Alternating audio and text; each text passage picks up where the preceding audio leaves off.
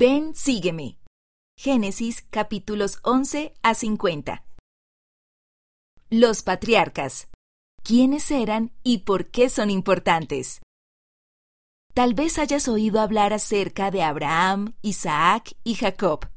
Leemos acerca de ellos a menudo en el libro de Mormón y por cierto que oirás más al respecto cuando estudies el Antiguo Testamento este año.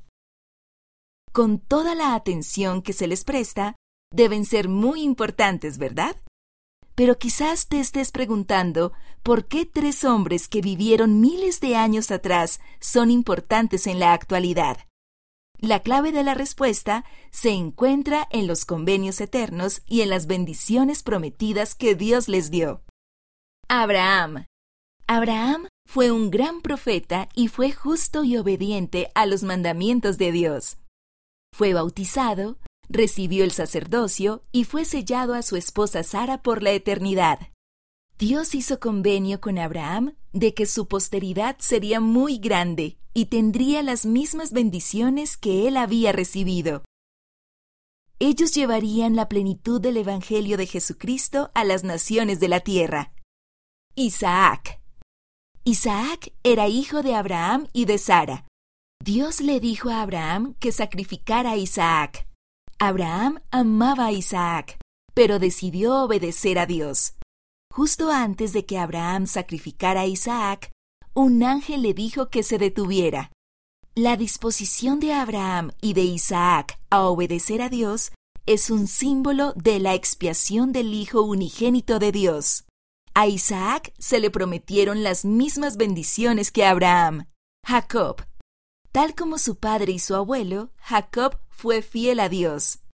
Debido a su fidelidad, el Señor cambió el nombre de Jacob por el de Israel, que significa el que prevalece con Dios, o que Dios prevalezca.